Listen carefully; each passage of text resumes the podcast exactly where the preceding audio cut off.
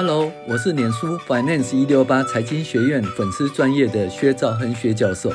欢迎收听薛教授的投资碎碎念。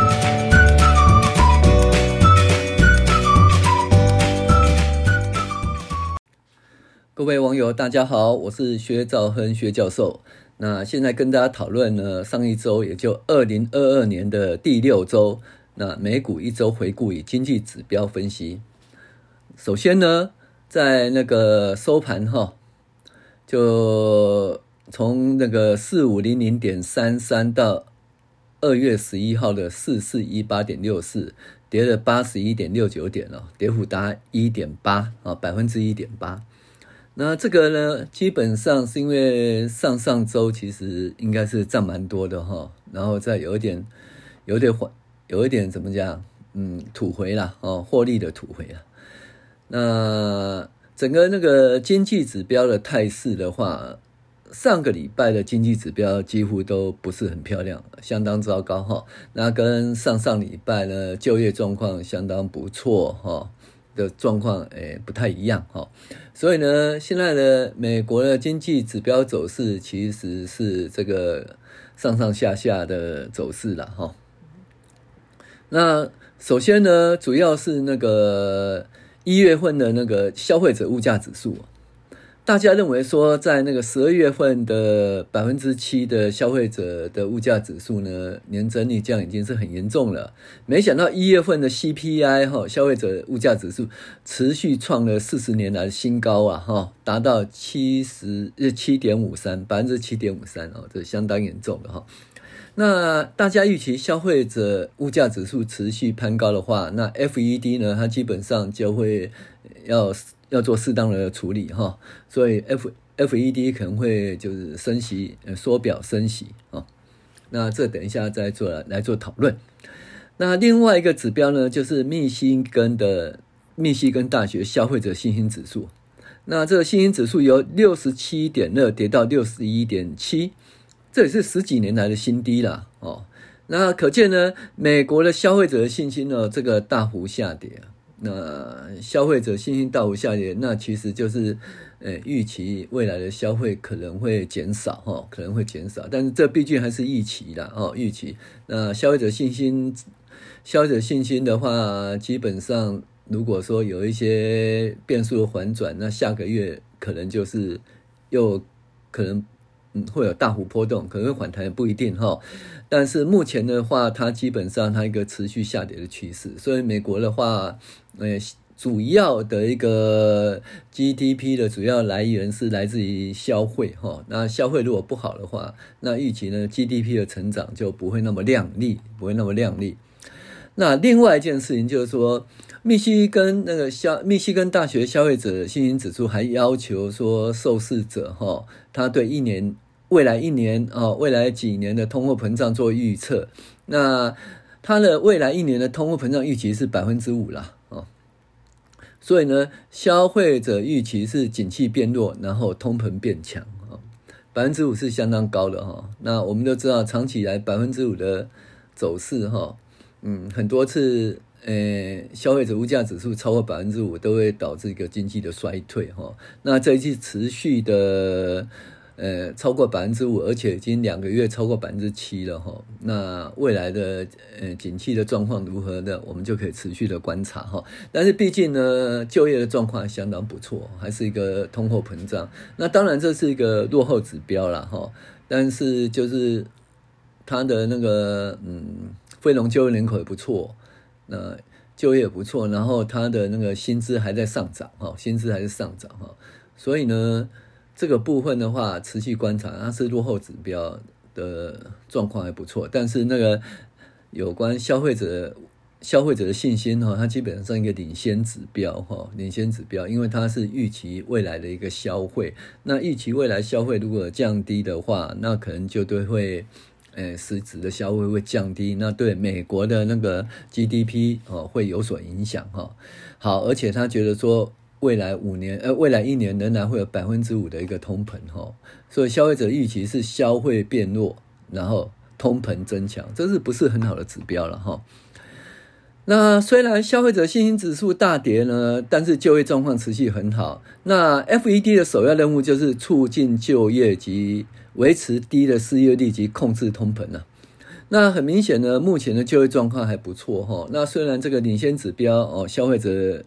信心指数不是很好，但是那是毕竟它是一个是一个直觉的感官的一个数据哈。所以呢，目前应该仍然不会影响到 FED 哦，因为就业状况不错来控制通膨的这一只大手伸出来哈。那实际的 CPI 达到四十年的高点，消费者预期，诶，未来一年通膨达到百分之五哈。那大家知道，预期的通膨率其影响还大哈，因为我们的消费是依照我们期望的一个物价来做消费，那实际的物价是，就是说，诶。已经发生以后的事情哈，那期望的物价仍然是百分之五相当高，所以呢，FED 哈应该是会来处理这种事情哈，呃，至少让这个预期未来一年的通膨率能够下来哈，那那所以呢，因为这样子，那我们觉得 FED 仍然会持续呃，就 QE 的缩表，然后还有做那个升息的状况，还是很有可能的。在这种状况下，上个礼拜的十年期公债殖利率大呃突破了百分之二，这是十年呃十年来的话，基本上一个十年期公债殖利率是在百分之一到百分之三中间游走哈，那百分之二是中线，百分之二中线，那所以呢，当公债的值率突破百分之二以后呢，基本上就是中线哦，中线。那以前呢，因为那个值率很低哈，就低于百分之一，那大家就不太敢做一个债券的投资啊。为什么呢？因为一个长期公债的走势是它的股价，嗯，那个价格走势是上涨的。为什么？因为它殖利率持续下滑哈，持续下滑。那从百分更早以前是从十几趴往下滑了，啊，最近从百分之五往下滑，滑到现在在一趴左右哈，一趴左右。那最近十年来的话哈，基本上是在从百分之三往下滑。那因为大家都知道，殖利率如果往下滑的话，那公债的价格会往上，哦，它是一个相反的一个走势哈。那公债价格会持续往上，所以呢。如果你过去布局公债，当然是赚了很多钱。可是如果一直在低档持，呃，就是殖利率在低档持续很久，那表示公债会在很高的价格。那既然公债在很高的价格，你就迟迟不敢去做一个布局，因为很多人觉得说，呃，股债做平衡布局是一个很不错的投资策略。但是明明知道说，哎，公债的价格呢会下滑，那你硬要人家做股债布局也是很奇怪哈。但是现在已经到了中间点哈，就超过百分之二的话，其实你要开始进行股债平衡投资策略的投资人哈。那现在呢，到了中线可以慢慢配置投资组合，哈，就是渐渐可以有公债的组合了。那虽然高通膨呃会带来殖利率的攀高，哈，会使得那个公债价格下跌，哦，但是过去几年呢，来不及做股债配置的投资人哦，他其实很在意了哦，因为长期的殖利率下跌，那投资公债几乎是在长期的多头的顶端呐。那如果这样跌下来的话，哦，可能会股债同时哈，也就是过去呢是一个股债同时走多的走势啦。那现在如果景气循环，嗯，景气变稍微弱一点的话，那可能会股债双杀哈，所以他就不敢布局。那现在这个呃十年期公债殖利率到了十个 percent，呃两个 percent 以上的话，基本上一个中线了。那中线就他就比较放心了，可以慢慢这个进行这个股债平衡的一个布局了哈。那。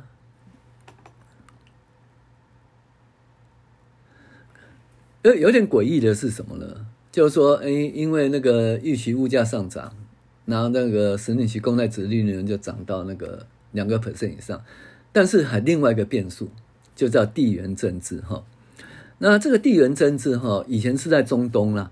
那中东以前只要飞弹攻击呀，或者自杀炸弹攻击，就影响石油价格。但是呢，从二零一八年以来呢。最主要是美中的对峙，哈，美中的贸易哦，然后全面性的一个政治一个对立，哈，还有外交的对立，而且将供应链呢撤离中国了。那所以，二零一八年以来的地缘政治基本上是以东海啦、南海啦、台海啦，还印度边界的中印边界冲突为主了。但是上周五的股价下跌的公债反弹，是因为俄罗斯跟乌克兰哈已经剑拔弩张哈，好像是战争一触即发的感觉了。那当出现地缘呃地缘政治危机的时候，就会有避险的需求。而最好的避险需求是什么？是美国公债啦。所以呢，反而就是，诶，它十年期公债殖率升到百分之二以上了。那因为呢，避险需求增加，导致于公债价格提高。那公债价格提高，它殖率又跌了，跌到那个一点九一哈，跌到百分之二以上哈。那这个两两股力量在拉扯啦，一个是一个通膨的一个力量，会导致那个十年期公债殖利率会飙升；一个是那个地缘政治不稳定的力量。那会使十年期公债殖利率往下，那这两股力量在拉扯。那我个人认为说，诶，通膨力量最后应该会比较强哈，也就是说，诶，殖利率拉升，诶的几率会比较大。那这是一个简单的算术了哈，就是过去哈，因为去年到今年期初呢高物价年增率哈，所以会导致什么呢？基期变高。基期变高，所以下半年到明年的物价年增率将会趋缓呐，不会动不动就百分之五以上的通膨年增率哈。那因此也不会发生一九七零年跟一九八零年的通膨持续超过百分之十，然后公债殖利率也超过百分之十以上的情况哈。那升息是可能的啦哈，呃，因为过去的 QE 放出太多的资金，所以缩表及升息对于过去过度宽松哈拉回是正常的反应呐。那要回到一九七零年到一九八零年哈，那种持续高通膨百分之十以上很久的一段时间，我觉得几率不大哦，几率不大，所以算是一个个中度的通货膨胀了哦，要变成恶性通货膨胀几率不大了哈。然后呢，因为目前的一个就业状况还不错，所以 FED 呢就有另外一只手来控制通膨哈，控制通膨，所以呢。那我觉得说，其他状况不变相呢，FED 会升息，那升息会产生那个 QE 缩，因为先 QE 缩表，然后再升息，那这个东西对那个债券哦，因为如果持续升息的话，那那个债券的价格会下跌，但是下跌的幅度已经不会像以前那么大了哦，因为以前是从百分之一，也就是十年期公债殖利率从百分之一以下一直到百分之二，那。十年公债殖利率要从百分之二到百分之三，会不会速度很快？不过也没关系，我觉得到了百分之三以上，其实就是遇到一个抵抗线哈，应该应该在那边会有差不多一定的一个程度。你说要飙到百分之五，不太可能哈。所以呢，我觉得公债的价格现在慢慢渐渐合理了，慢慢渐渐合理了哈。那。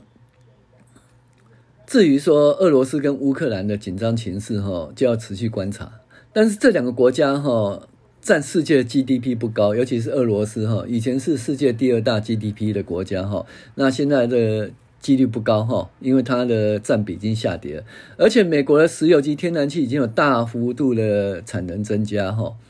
这和一九七零年代跟一九八零年代的时空背景不同了。那除非呢，世界上主要国家大举参与哈，这个俄罗斯跟乌克兰的一个战争，或者对经济的影响力哦，将不会无限的扩大。所以我个人认为说，现在的话，当然俄罗斯跟乌克兰的一个紧张状况持续观察哈，但是我觉得主要还是在一个通膨的控制，还有 FED 的缩表哦及升息。那这个东西对股市应该是有影响，因为毕竟呢。就去年底、今年初还是持续创新高哈，持续创新高，那也是应该有一个休息哈。但是你说会不会跌很多？那不要忘记哦，今年的主要国家都有大选哈。那大选的话，你基本上如果想把经济拖垮哈，那整个一个执政党哈，一定会做一些有利于经济的措施哈，所以他也不会把经济拖垮。所以我觉得今年的话。基本上就是这样，你说要大涨的几率也不大哦，还是选股比较重要哦。那以上是本周这个国际美股的走势及经济指标的分析，好，谢谢大家收听。